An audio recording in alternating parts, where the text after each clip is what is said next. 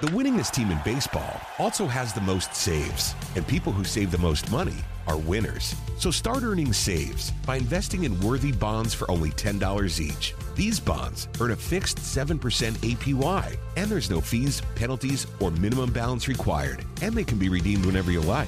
You can even round up everyday purchases to buy additional bonds. Go to worthybonds.com backslash save. That's worthybonds.com backslash save and save and win.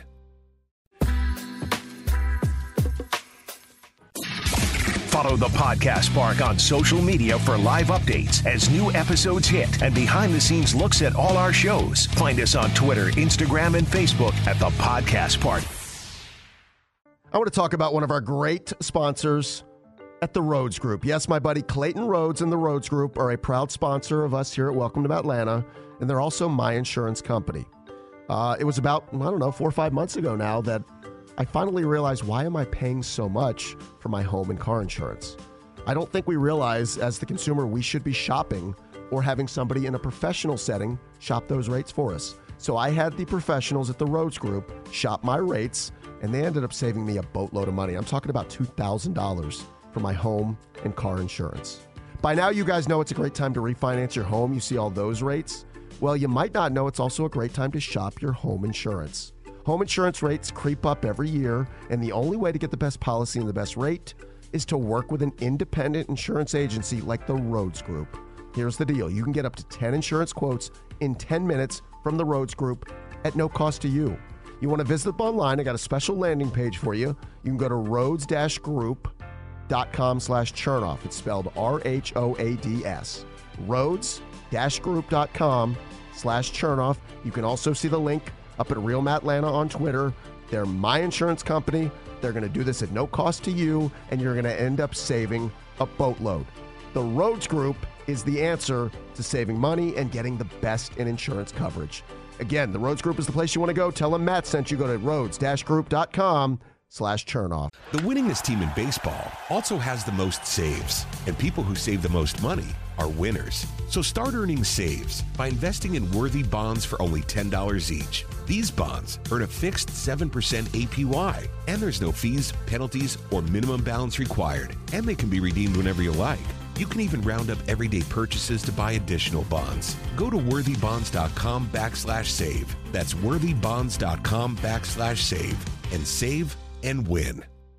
Hey everybody, Buck Belue here, and as a recent customer of Jim Ellis Automotive and a longtime friend of the Vice President Stacy Ellis, man, I know Jim Ellis Automotive Group takes pride in being a family-owned and operated business. I saw it firsthand. When Stacy's granddad, Jim Ellis, founded the company back in 71, his goal was to treat every customer like family by offering a car buying experience that was both easy and fully transparent. And it worked. 50 years later, Stacy's dad, Jimmy Ellis, grew the organization to become Georgia's largest family owned and operated automotive group. And today, third generation family members like Stacy, along with more than 1,700 dedicated team members, are working hard to uphold the values Jim Ellis Automotive was founded on. And that's why Jim Ellis has been around for over 50 years. Enjoy the advantages of buying your next vehicle from a family owned and operated dealership. Visit jimellis.com or stop by any of their 20 dealerships located throughout metro Atlanta. Jim Ellis Automotive, where you can always expect the best.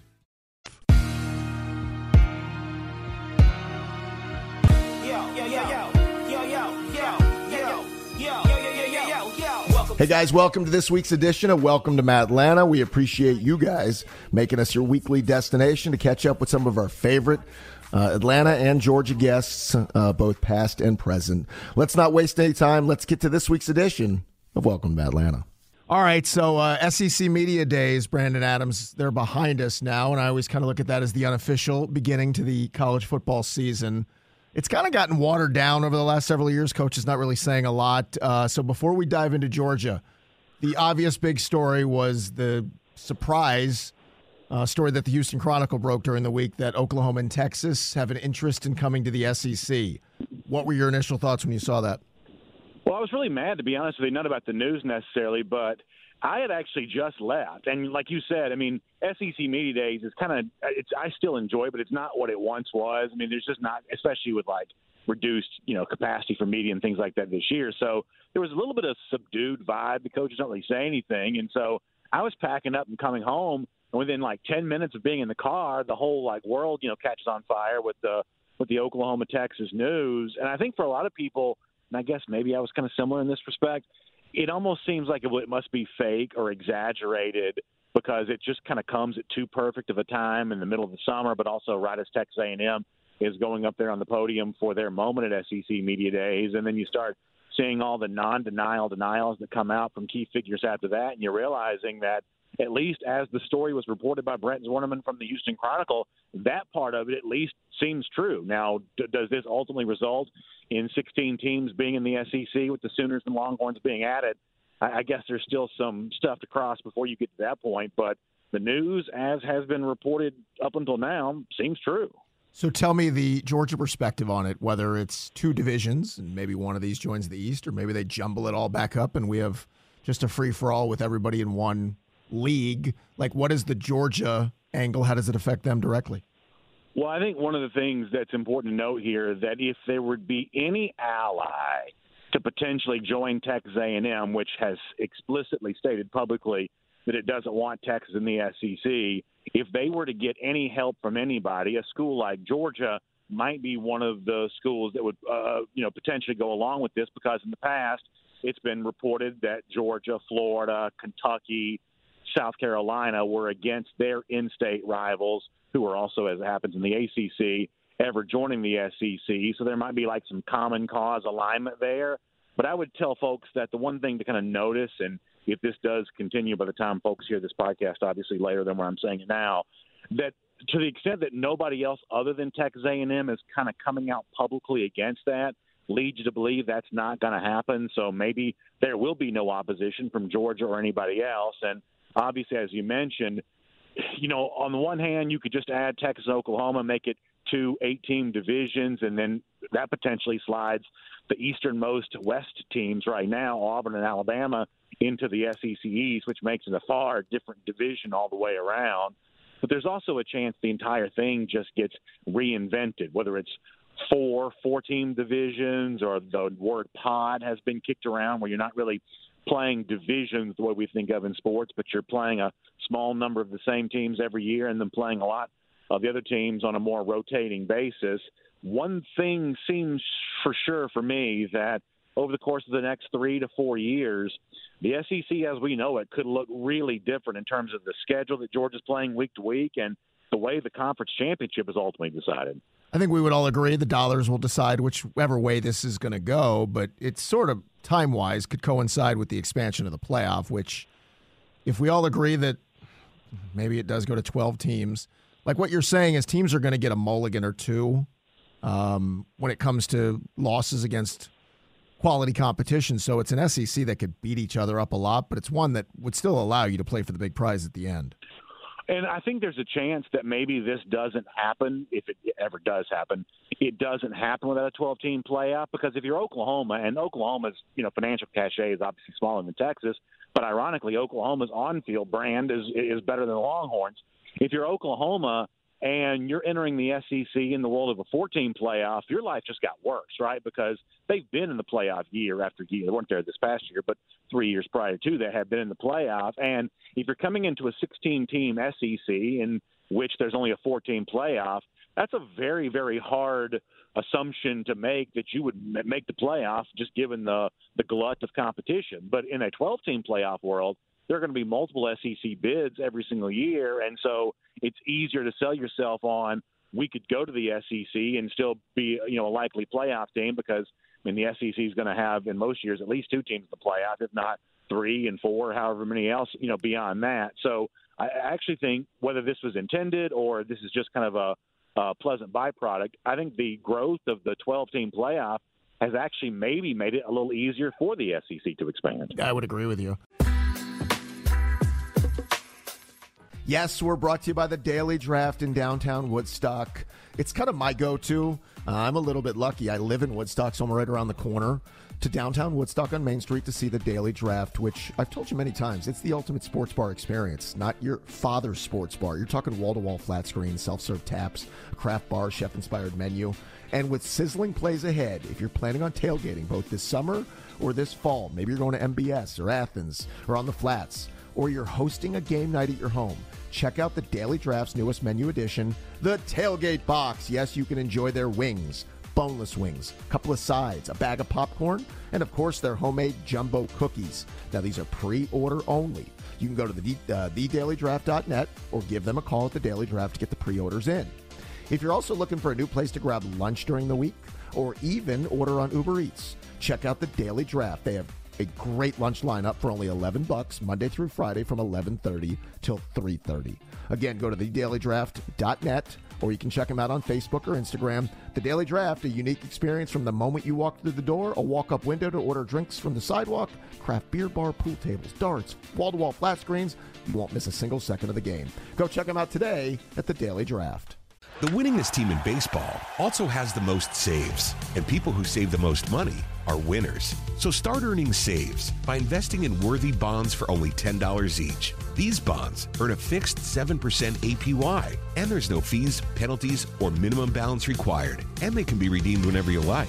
You can even round up everyday purchases to buy additional bonds. Go to worthybonds.com backslash save. That's worthybonds.com backslash save and save and win. Hey everybody, Buck Belue here, and as a recent customer of Jim Ellis Automotive and a longtime friend of the Vice President Stacy Ellis, man, I know Jim Ellis Automotive Group takes pride in being a family-owned and operated business. I saw it firsthand. When Stacy's granddad, Jim Ellis, founded the company back in 71, his goal was to treat every customer like family by offering a car buying experience that was both easy and fully transparent. And it worked. 50 years later, Stacy's dad, Jimmy Ellis, grew the organization to become Georgia's largest family owned and operated automotive group. And today, third generation family members like Stacy, along with more than 1,700 dedicated team members, are working hard to uphold the values Jim Ellis Automotive was founded on. And that's why Jim Ellis has been around for over 50 years. Enjoy the advantages of buying your next vehicle from a family owned and operated dealership. Visit jimellis.com or stop by any of their 20 dealerships located throughout metro Atlanta. Jim Ellis Automotive, where you can always expect the best. All right, so let's uh, hit a couple of th- these are you know things as as we're recording this at the end of the week, you know, um, that we'll see play out moving forward. Here are things we do know. So JT Daniels gives Georgia their quote best and potentially most prolific quarterback in a very long time. And I don't mean to be dismissive of Jake Fromm because Jake was efficient and he was good, but they're going to ask different things of JT Daniels. So how high is the ceiling for JT in this offense?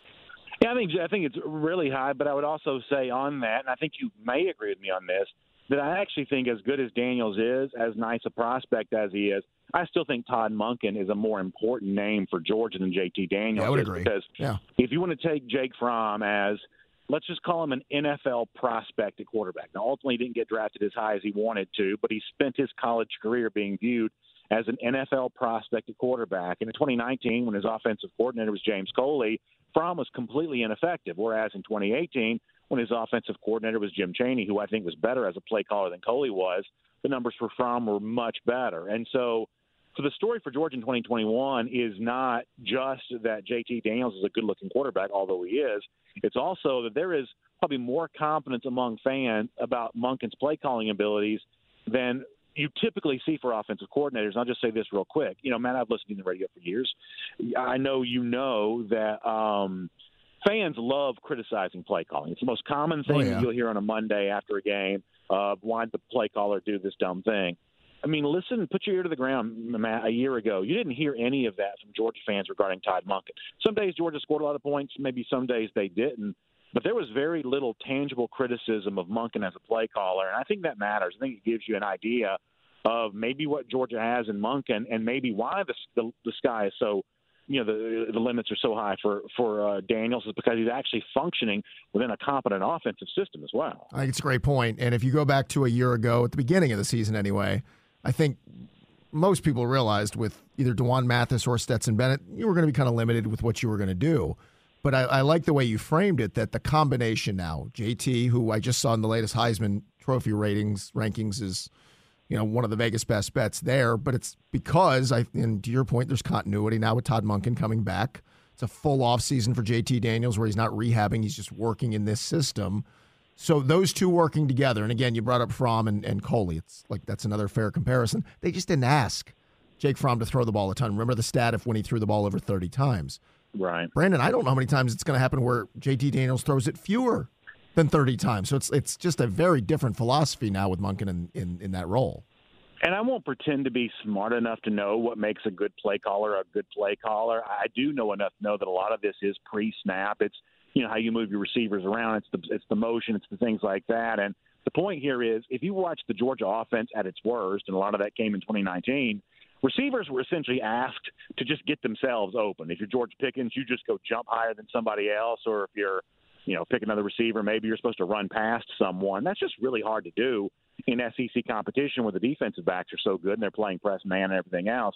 I mean, I think the thing with Todd Monken is is that the receivers will be put in a position to help get them open and not just being asked to use their own athleticism. And obviously, you know, Georgia fans like to think of themselves as RBU and running backs and things like that. The honest truth is, we're in a day and age now where you throw to set up the run, what you do early downs, first and second down, early in the game, first and second quarter. And if you if you assert yourself in the passing attack in those moments, then it becomes far easier to run. Look at Alabama in the fourth quarter last year. Alabama spent a lot of fourth quarter time last year giving the ball to Najee Harris because they had already thrown the knockout blow way earlier in the game. Yeah, I would agree. And I, and I think the, the other part of this for Georgia is the Monken factor and JT certainly, but the weapons, even with George Pickens lost, and yeah, that's a big deal. But I don't remember them having this much depth and this many potential, and I'll say potential options from you know the tight ends now, which I want to talk to you about more in a minute. But Jermaine Burton and and you know um, Kearis Jackson and just just you know if Dom Blaylock comes back healthy and and Arian Smith and whoever else you want to go to, like they seem like a lot of interchangeable parts that they can do a lot of different things with. Well, I'll give you a stat here. You know, if you want to use recruiting rankings, like say the 24/7 Sports Composite ranking, that's combining all the rankings together. Georgia went from 2009 until 2019 without signing a receiver ranked in the top 10 of the country at his position. That's a long time for a program like Georgia to go without really, you know, landing an elite receiver recruit. Obviously, in 2019, there were two of them. It was Dominic Blaylock and it was George Pickens. Then the year after that, they got two more. They got Arian Smith, who was ranked in the top 10, and uh, uh, Marcus Rosemy-Jacksaint was also ranked in the top 10 there as well. And so, and, and you know, obviously Jermaine Burton's close, and some of the guys like that are. The, the point is, measured by like recruiting success and you know things of that nature. This is as talented a receiver group as Georgia has had, not just in the Kirby Smart era, but in a good number of years before that. Now, there's still a chance it's not as good as what Ohio State has. They're incredibly deep at receiver. Alabama, once again, is going to be incredibly, you know, good at the receiver position. They've got some really good young guys like Agiye Hall that I don't think people know about yet.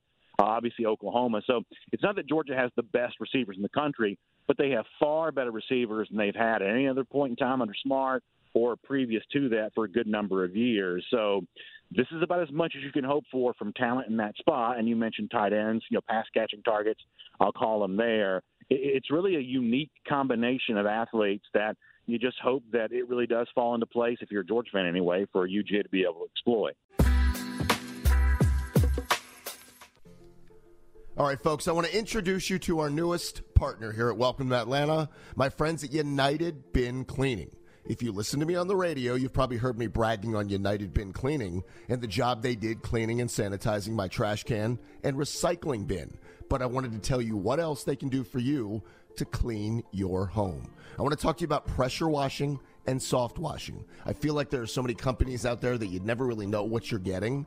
Well, I had United Bin Cleaning out to my home to soft wash my house and to pressure wash my deck, driveway, and my fence and everything looks brand new. I love the job they did at United Bin Cleaning. When I tell you they probably saved me thousands of dollars on my fence. If you've seen the cost of lumber, for instance, I was going to go get the new fence, but United Bin Cleaning pressure washed it. It looks brand new. So now I'm going to put that off for another summer. There's some vacation money or something else I can do with it. At United Bin Cleaning, they also soft washed my home. And if you don't know, soft washing is a light wash with a secret soap. It's the safest way to clean the exterior of your home to address mold, mildew, and pollen. United Bin Cleaning does residential and commercial pressure washing, and it's a local company. I love to keep the money local. My friends Jeff and Rachel Terry from Peachtree Tents and Event, they own United Bin Cleaning. So great company, local folks serving our community. Right now at United Bin Cleaning, they will pressure wash or soft wash your home and give you a 10% discount when you mention promo code MATTLANA. Again, 10% off on pressure washing or soft washing when you mention promo code MATTLANA all throughout the month. Speaking of the month of July, at United Bin Cleaning, they're giving away a chance for you to win the bin. They're giving away a 32 gallon bin loaded with over 500 bucks of really cool sh- uh, 500 bucks of summer fun, I should say. Yes, 500 bucks of summer fun gift cards to Das Barbecue, Fox Brothers, Low Country Catering, Ponce City Market, plus barbecue sets, beach towels, bucket hats, and more. Your summer fun will be complete if you win the bin. So search up United Bin Cleaning on Facebook or Instagram. Give them a like or follow to win. Again, find them on Facebook, Instagram. Give them a like or a follow.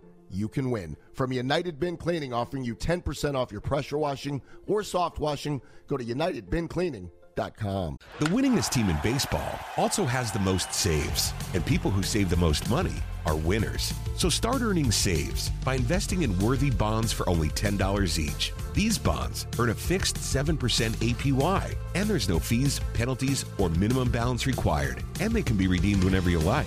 You can even round up everyday purchases to buy additional bonds. Go to worthybonds.com backslash save. That's worthybonds.com backslash save and save and win.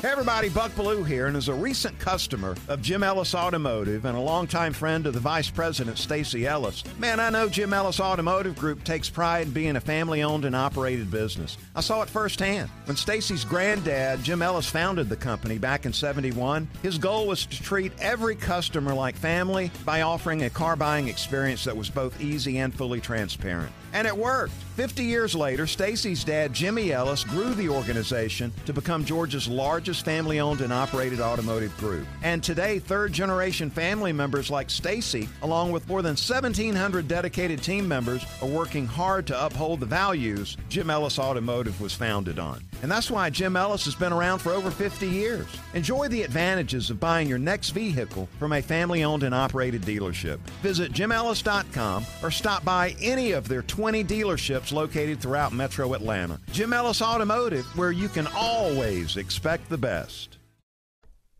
Well, and I think you just sort of defined it the right way. Like Arik Gilbert, call him whatever you want. Line him up as a wide receiver, call him a tight end, and then the combo of Darnell Washington. It's been one of the criticisms, and, and it is funny to hear.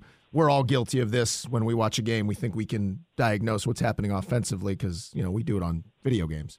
But Right. the one part of Georgia's offense that has been a head scratcher is the lack of usage of really talented tight ends, especially in the pass game.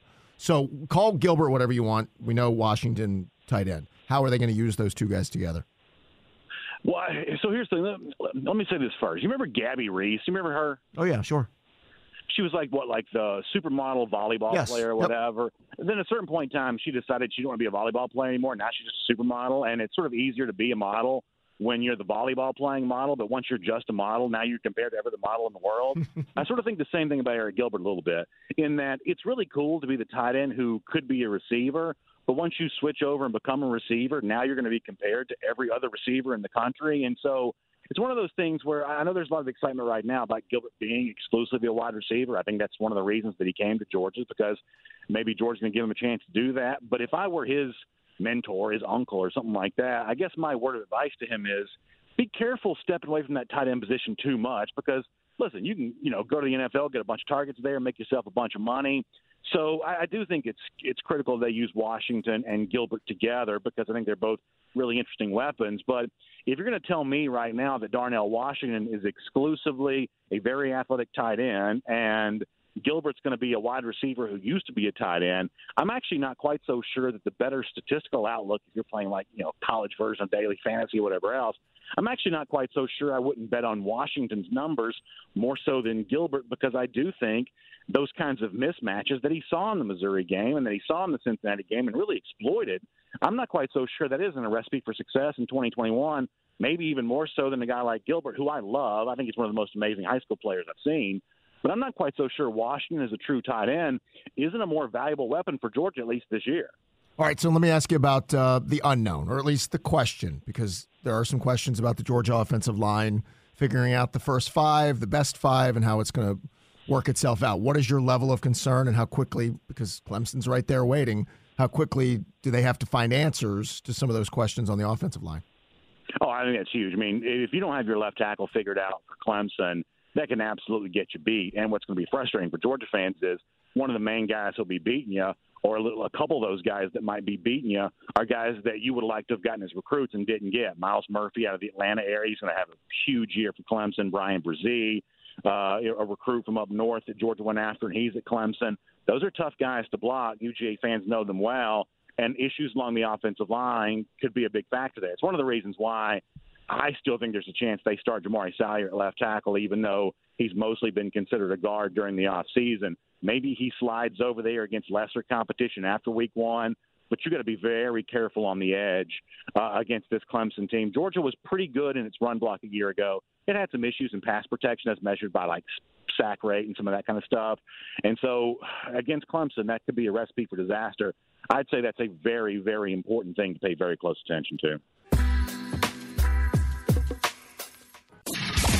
Follow the Podcast Park on social media for live updates as new episodes hit and behind the scenes looks at all our shows. Find us on Twitter, Instagram, and Facebook at the Podcast Park. I want to talk about one of our great sponsors at the Rhodes Group. Yes, my buddy Clayton Rhodes and the Rhodes Group are a proud sponsor of us here at Welcome to Atlanta, and they're also my insurance company. Uh, it was about, I don't know, four or five months ago now that I finally realized why am I paying so much for my home and car insurance?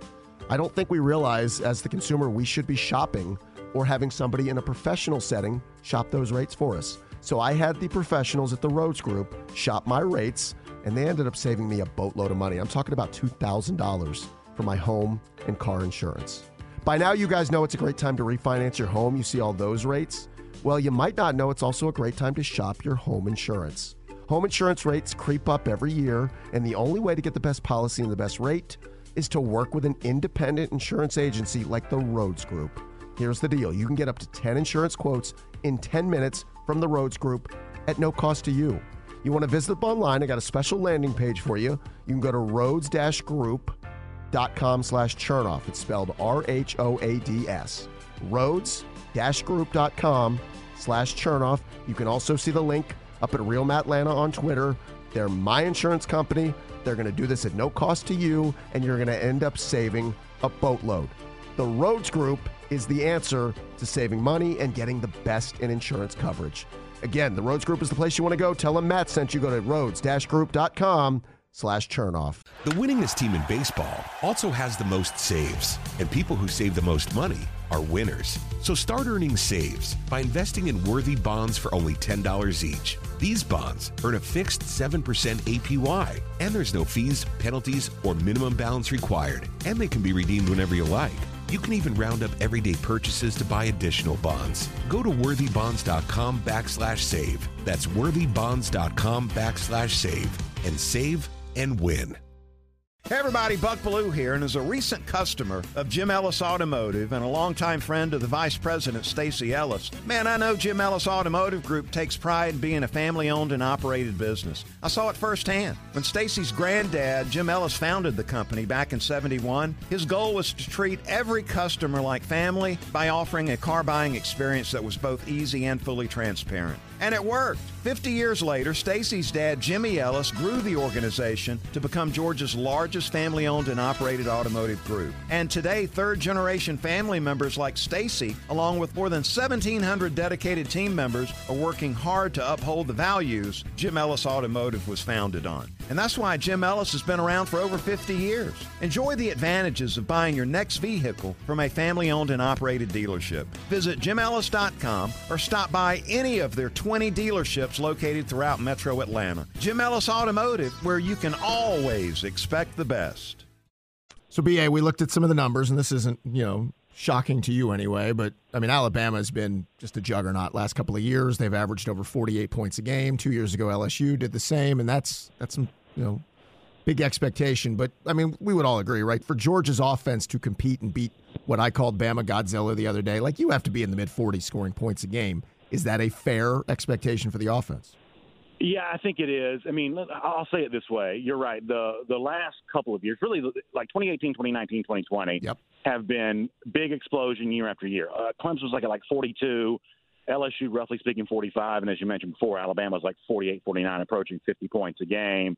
I think there's a chance we may get a little regression here this year simply because you know, that new coaching staff at Alabama might want to run the ball a little bit more, but assume for a second that doesn't happen. The one thing that JT Daniels has got to do, he's got to throw more touchdown passes. I know that seems like a simplistic point, but what I'm getting at is if you look at the four games he started for Georgia a year ago, if you extrapolate those total passing yards out to like say a 15 game schedule, assuming Georgia would play for national championship, the passing yards for Daniels look fine his yards per attempt number as good as anybody in the country, his overall completion percentage as good as anybody. Everything, statistically speaking, for Daniels would look great taking the four games from a year ago and sort of stretching that out to like a full 14 or 15 game schedule.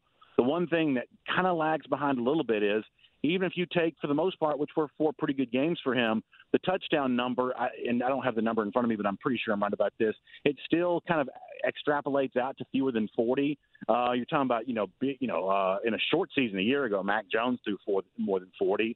Uh, what uh, uh, Burrow threw 60 in 2019. yeah, we just have these, you know, gigantic touchdown totals from these very good quarterbacks. And obviously, the touchdown's the hardest throw to make. It's the one thing the defense is always trying to take from you. And in a short field, you just got less green grass to work with. So if Georgia's going to score the 40 plus points a game that I do agree with you that national champions have to have, Daniels himself needs to do more than just compile yards. He's actually got to strike four touchdown throws. And even in the four games that he started last year for Georgia that went really well, you still maybe would have liked to have seen more of those touchdown throws from him, even in that small sample size. I would agree. Yeah, and I would add, you know, certainly the big plays are there, but they should be in the red zone when we go back to Washington and Gilbert, just to name two. Like those should be such weapons and just playing basketball against smaller defenders. With that in mind, though, because we spent a lot of time on the on the pass game, Georgia's got depth at running back, and they have a lot of guys they like. And I don't know if it's the best way to ask who's going to be the best or who's going to be the most productive. Which of those backs jumps out to you the most? Well, let me just say it this way. Obviously, there's a lot of offseason chatter about Kendall Milton. I understand where that comes from. Even Kenny McIntosh kind of gets some of his love there as well. I still don't think people quite know what Georgia has in James Cook, but he's a part of this conversation. And when you hear all these discussions about these other running backs, it almost seems like there ends up being less talk about Zamir White. I'm a big believer that White is probably at this point in time underrated because sports fans have a tendency to want to overrate things they haven't seen as much. It's why backup quarterbacks are always so popular because you sort of invent what they would look like on the field if they were playing more in your mind. And I think that Milton and McIntosh have probably benefited from that some, even though I think they're pretty good prospects. The fact of the matter is, you know, Zamir's numbers were actually good a year ago. He was within, uh, within an eyelash of averaging as many yards per carry as Najee Harris did. He just had fewer carries on the season. Also, if you want to go back to 2017 for a moment, Nick Chubb and Sony Michel were way better as seniors than they had been as juniors. Now, in the case of Chubb, that's fairly easy to explain. He was just healthier than he was in 2016. In Michel's case, it's not quite so easy to explain why he was so much better as a senior. It was a better offensive line, but his numbers were just much better in his final year. I sort of get the sense that Zamir White, I'm not saying he's going to be as good as Sony Michel was. No, don't certainly don't hear me say something I'm not saying. But as far as his story at Georgia not being fully told as of yet, I think he could have a punctuation mark to his career coming later on this season. I want to ask you about Kirby more in depth in a moment, but defensively, everybody's pointing to the secondary for obvious reasons because the turnover doesn't mean it can, can't be as good, but there's a lot of unknowns there. So before we look at that, because I, I don't care what your secondary is, the front seven can cover up a lot of, of that transition. So tell me about Georgia's pass rush and how And again, it's going to be on display early against Clemson how they're going to be able to get to quarterbacks. It's important to know it was way better last year than it had been any other time under Kirby Smart. Georgia had been good defensively, but it's kind of funny. For as much as Kirby kind of gets criticized for his very conservative offensive play, I would say at times Georgia's also been guilty of very conservative defensive play, play too. Kind of uh, you know, caring about gap soundness and things like that, maybe more so than getting after quarterbacks and sacking quarterbacks. There's obviously good reason why you would care about gap soundness, but in terms of not being always aggressive as they could be, last year though, you know, Georgia got after quarterbacks. Had they played a full season last year, that sack total for the team would have looked pretty good. Sacking quarterbacks and uh, Desmond Ridder, one of the big reasons why they won the bowl game against Cincinnati. So last year was a step in that direction where you want the program to be if you're a UGA fan. But a lot of that was Azeez Ojulari, and now he's gone. But listen, the guys who are still here, um, you know, Adam Anderson's a former five-star recruit. Nolan Smith was the former number one recruit in the entire country. Uh, Kirby Smart, in talking about you know replacing Azeez Ojulari back in the spring, mentioned Travon Walker, who's a defensive end, a true defensive lineman, but another former five-star there as well. The point is, is it's a terrible look for the program. I'm talking about the kind of thing that Kirby Smart would be injured on the recruiting trail uh, about if Georgia can't take those names and turn them into game wrecking guys, sacking quarterbacks. You ought to see this be a 40 plus sack team. If if they're not, they're not a national championship contender. And if they're you know somewhere below that level, these guys are finishing their Georgia careers far from the NFL prospect they otherwise could have been. Okay, so then take me through the secondary. Uh, again, there's transition talent there, and I saw Kirby talk about it at SEC Media Days. But who do you expect to win those jobs, and how would how would it play out best for Georgia? Well, Derion Kendrick is, I mean, really a potential first round pick coming over from Clemson, so it seems fairly easy to sort of slide him into one of those cornerback spots. And Tykee Smith, the West Virginia transfer, who was multiple All American teams mentioned a year ago, he's actually going to be a very important player for Georgia, I think, this year too. So those two guys on the field a lot. Uh, you know, starter is kind of a loaded word now because of the substitutions that take place, but but for the most part, you would think of them as starters. And then on the other side, the other cornerback spot, it's obviously former elite recruits like Jalen Kimber, Kelee Ringo, or someone like Ameer Speed, who doesn't have the, quite the same recruiting profile and has been with the program so long. He came here in 2017 a lot of folks have kind of forgot about him. But uh, man, he's six three. If you saw him walking around, you'd think he was a grad transfer. He just kind of has that kind of look, that kind of body.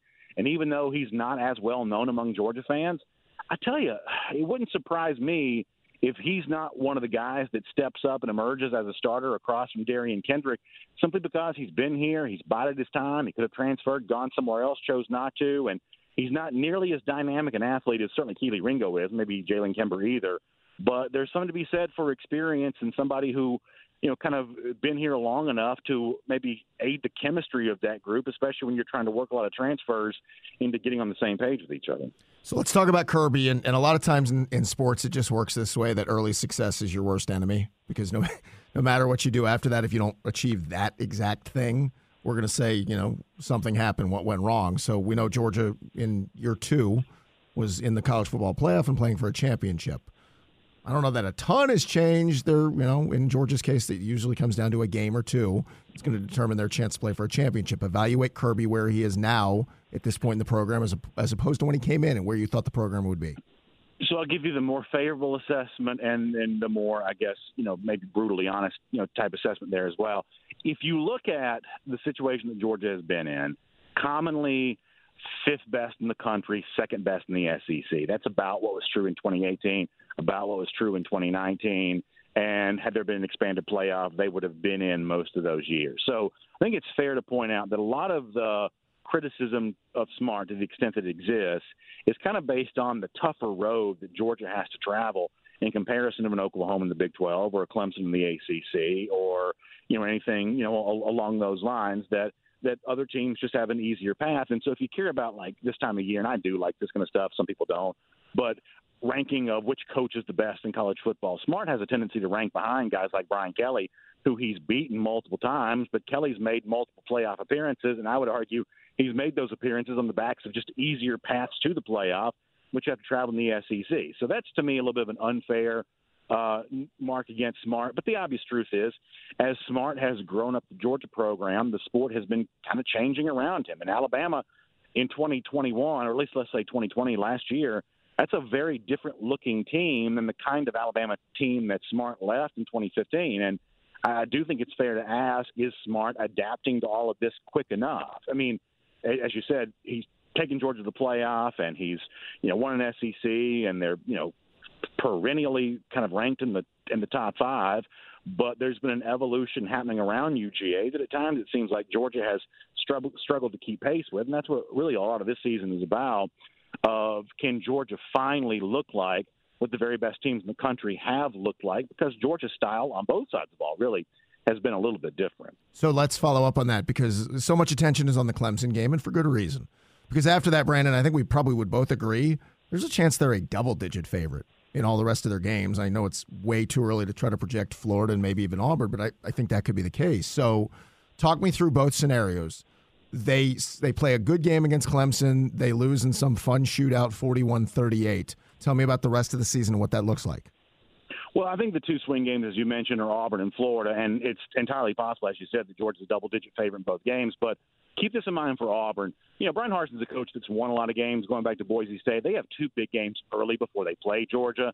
Auburn's at LSU. They haven't won there since 1999, but it's at least a winnable game, even if they're not going to be favored there. And they also play Penn State on the road there as well. So while there's a chance that Jordan Hare Stadium is sleepy and Georgia's a big favorite when they go there in October, there's also a chance that Auburn has picked up two very big wins mm-hmm. early in the season. All of a sudden, the point spread's a little more narrow, and the game atmosphere is a little hotter, and all of a sudden, that feels like a much bigger game. It's at That's least fair. a possibility. Yeah. In the case of the Florida thing, listen, I'm a Georgia fan. I don't like Florida. I don't want them to be good, and it worries me a little bit that so much of the media has just treated it as a foregone conclusion that they won't be. There have been like multiple like relatively respected voices uh, lately who've said that they don't think Florida's a preseason top 25 team, and I simply just don't believe that's true. They're still 11th in ESPN FPI. They're sixth in Bud Elliott's blue chip ratio, which measures the percentage of former four and five star recruits you have on your roster. I hate the Gators, but this idea they're not a top 25 team, there's not a metric you can point to that really bears that out. So I would caution anybody from assuming the game in Jacksonville on October 30th is going to be much easier than it's been in the past. This is probably a Florida team that's still at least somewhat competitive. And I would point out at SEC Media Days, Dan Mullen was really pretty confident about the way that he talked about his team to the extent that maybe means anything. All right, folks, I want to introduce you to our newest partner here at Welcome to Atlanta, my friends at United Bin Cleaning. If you listen to me on the radio, you've probably heard me bragging on United Bin Cleaning and the job they did cleaning and sanitizing my trash can and recycling bin. But I wanted to tell you what else they can do for you to clean your home. I want to talk to you about pressure washing and soft washing. I feel like there are so many companies out there that you'd never really know what you're getting. Well, I had United Bin Cleaning out to my home to soft wash my house and to pressure wash my deck, driveway, and my fence, and everything looks brand new. I love the job they did at United Bin Cleaning. When I tell you they probably saved me thousands of dollars on my fence. If you've seen the cost of lumber, for instance, I was going to go get the new fence, but United Bin Cleaning pressure washed it. It looks brand new. So now I'm going to put that off for another summer. There's some vacation money or something else I can do with it. At United Bin Cleaning, they also soft washed my home. And if you don't know, soft washing is a light wash with a secret soap. It's the safest way to clean the exterior of your home to address mold, mildew, and pollen. United Bin Cleaning does residential and commercial pressure washing, and it's a local company. I love to keep the money local. My friends Jeff and Rachel Terry from Peachtree Tents and Event, they own United Bin Cleaning. So, great company, local folks serving our community. Right now at United Bin Cleaning, they will pressure wash or soft wash your home and give you a 10% discount when you mention promo code MATLANTA. Again, 10% off on pressure washing or soft washing when you mention promo code MATLANTA all throughout the month. Speaking of the month of July, at United Bin Cleaning, they're giving away a chance for you to win the bin. They're giving away a 32 gallon bin loaded with over 500 bucks of really cool sh- uh, 500 bucks of summer fun, I should say. Yes, 500 bucks of summer fun gift cards to Das Barbecue, Fox Brothers, Low Country Catering, Ponce City Market, plus barbecue sets, beach towels, bucket hats, and more. Your summer fun will be complete if you win the bin.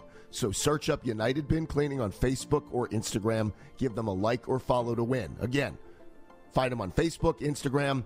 Give them a like or a follow.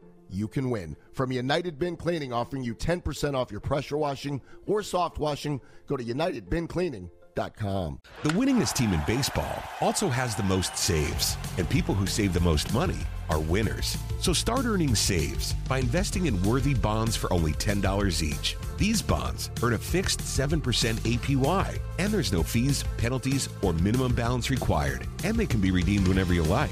You can even round up everyday purchases to buy additional bonds. Go to worthybonds.com backslash save. That's worthybonds.com backslash save and save and win. Hey everybody, Buck Belue here, and as a recent customer of Jim Ellis Automotive and a longtime friend of the Vice President Stacy Ellis, man, I know Jim Ellis Automotive Group takes pride in being a family-owned and operated business. I saw it firsthand. When Stacy's granddad, Jim Ellis, founded the company back in 71, his goal was to treat every customer like family by offering a car buying experience that was both easy and fully transparent. And it worked. 50 years later, Stacy's dad, Jimmy Ellis, grew the organization to become Georgia's largest family owned and operated automotive group. And today, third generation family members like Stacy, along with more than 1,700 dedicated team members, are working hard to uphold the values Jim Ellis Automotive was founded on. And that's why Jim Ellis has been around for over 50 years. Enjoy the advantages of buying your next vehicle from a family owned and operated dealership. Visit jimellis.com or stop by any of their 20 dealerships located throughout metro Atlanta. Jim Ellis Automotive, where you can always expect the best.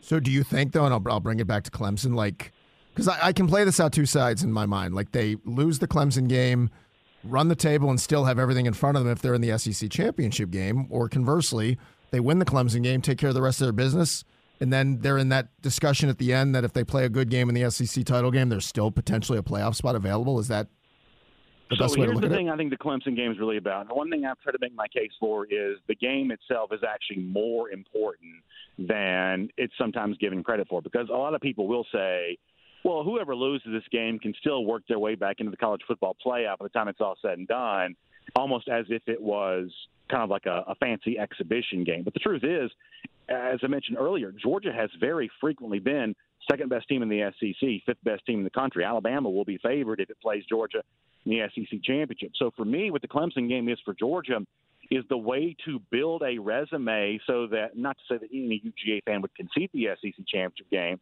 but a way to build a resume that wouldn't require an SEC championship to make the college football playoff. We've seen two SEC teams included before that happened in 2017.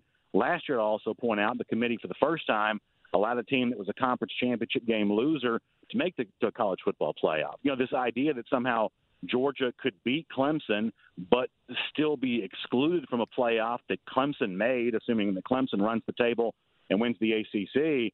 Boy, that's a pretty tough conversation to ask Georgia fans to be a part of, and I imagine there'd be a lot of anger there. So, to me, what the Clemson game is really about is not just announcing your presence on a national stage, but also working on the kind of playoff resume that might not require an SEC championship to be included. So then let's finish up with the obvious thing here. So if somehow, and if somehow Georgia didn't end up in the college football playoff one way or another, but it's still a very good year. It's a you know a 12 win or you know a two loss, whatever whatever you want to look at this. Like how would Georgia fans feel about where the program was after that, considering all the things momentum wise they have coming into the year? Yeah, I think they'd be incredibly disappointed, and it would be the kind of thing that would make the collar around Smart a little tighter. And I want you to understand when I say when I mean that. I don't mean like hot seat talk or, or whatever else. I, I just mean that you can't keep replicating the same level of success over and over and over again. At some point in time, you got to do something with these recruits that you brought in. And a lot of folks say, well, what happens to these four and five stars when they to Georgia? The answer to that question is, for the most part, they're all still here. Georgia's got a huge number of former five star recruits still on this roster, and obviously uh, a ton of former four star guys before that.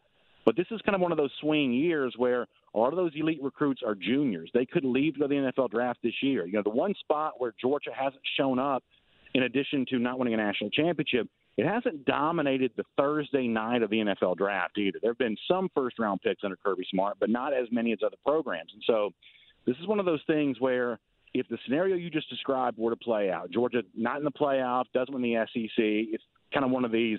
Hey, you went to a group a New Year's Six bowl, you, uh, but no, but nothing beyond that. I think there's a chance that Georgia's recruiting efforts could slow down a little bit because of that, and certainly their NFL draft success, it would seem obvious, you know, might not be what it's supposed to be for some of the elite guys who've come through the program and could be finishing up their time here this year. It's the kind of thing that would slow down some of that momentum that Georgia has seemed to have. So there's no doubt there's pressure on Georgia to perform. I think the coaches and players are all fine with that. I know Smart's fine with that, and you wouldn't expect anything less in the SEC. So there's there's clearly something at stake for Georgia this year to have better end of season results than it's had, you know, since it went, went to the playoff in 2017. So as we go out, though, fill in the blank. Georgia wins the national championship if blank happens. If they are more explosive offensively and dynamic defensively, got to have 40 plus sacks on the defensive side of the ball, and as you alluded to before, got to get that scoring up. Got to you got to be in the 40 somehow, some way and if Georgia looks like that on both sides, havoc defensively, explosive offensively, then this is the kind of team that resembles the teams that have won in the past. If you would, please promote that award winning podcast of yours where people can hear you.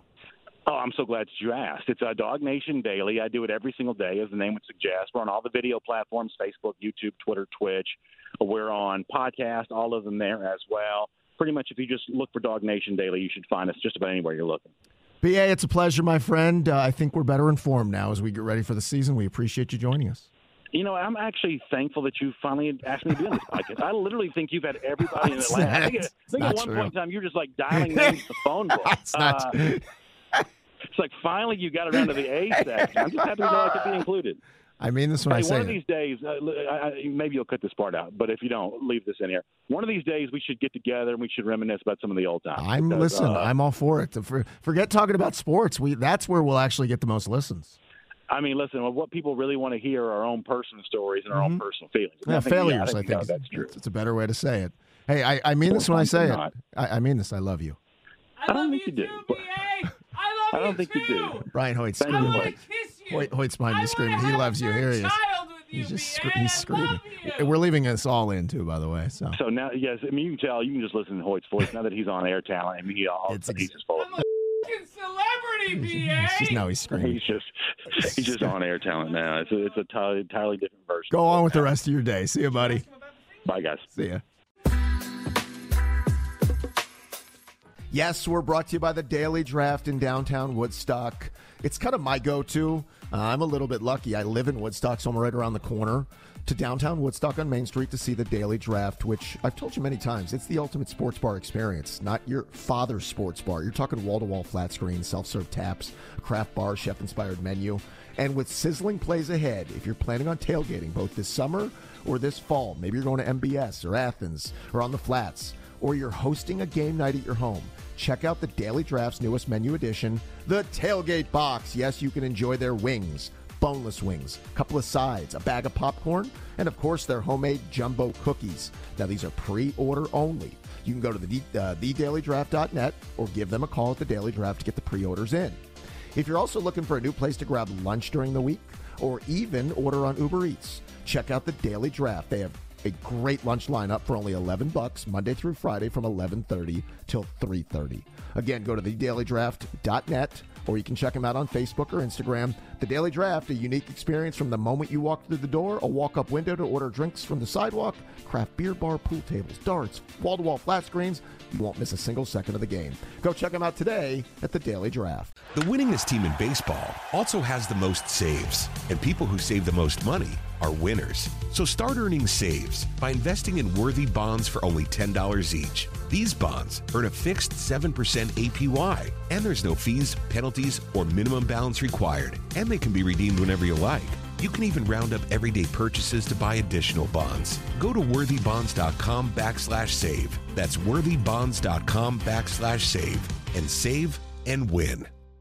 Hey everybody, Buck Belue here, and as a recent customer of Jim Ellis Automotive and a longtime friend of the Vice President Stacy Ellis, man, I know Jim Ellis Automotive Group takes pride in being a family-owned and operated business. I saw it firsthand. When Stacy's granddad, Jim Ellis, founded the company back in 71, his goal was to treat every customer like family by offering a car buying experience that was both easy and fully transparent. And it worked. 50 years later, Stacy's dad, Jimmy Ellis, grew the organization to become Georgia's largest family owned and operated automotive group. And today, third generation family members like Stacy, along with more than 1,700 dedicated team members, are working hard to uphold the values Jim Ellis Automotive was founded on. And that's why Jim Ellis has been around for over 50 years. Enjoy the advantages of buying your next vehicle from a family owned and operated dealership. Visit jimellis.com or stop by any of their 20 dealerships located throughout metro Atlanta. Jim Ellis Automotive, where you can always expect the best. Guys, thanks again for joining us. We appreciate it very much. Thanks to Brian Murphy for producing the podcast, and thanks to you guys for making us your weekly destination. We'll talk to you next week on Welcome to Madland. Welcome to Atlanta where the players play and we ride on them things like every day. Big beats hit streets, see gangsters roaming, and parties don't stop till 8 in the morning. Welcome to Atlanta where the players play and we ride on them things like every day. Big beats hit streets, see gangsters roaming, uh-huh. and parties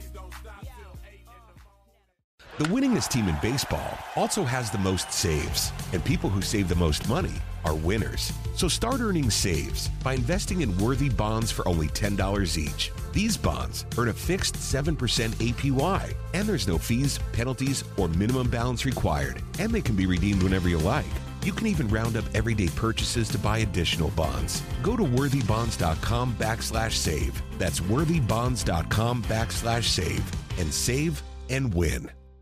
Hey everybody, Buck Belue here, and as a recent customer of Jim Ellis Automotive and a longtime friend of the Vice President Stacy Ellis, man, I know Jim Ellis Automotive Group takes pride in being a family-owned and operated business. I saw it firsthand. When Stacy's granddad, Jim Ellis, founded the company back in 71, his goal was to treat every customer like family by offering a car buying experience that was both easy and fully transparent. And it worked. 50 years later, Stacy's dad, Jimmy Ellis, grew the organization to become Georgia's largest family owned and operated automotive group. And today, third generation family members like Stacy, along with more than 1,700 dedicated team members, are working hard to uphold the values Jim Ellis Automotive was founded on. And that's why Jim Ellis has been around for over 50 years. Enjoy the advantages of buying your next vehicle from a family owned and operated dealership. Visit jimellis.com or stop by any of their 20 dealerships located throughout metro Atlanta. Jim Ellis Automotive, where you can always expect the best.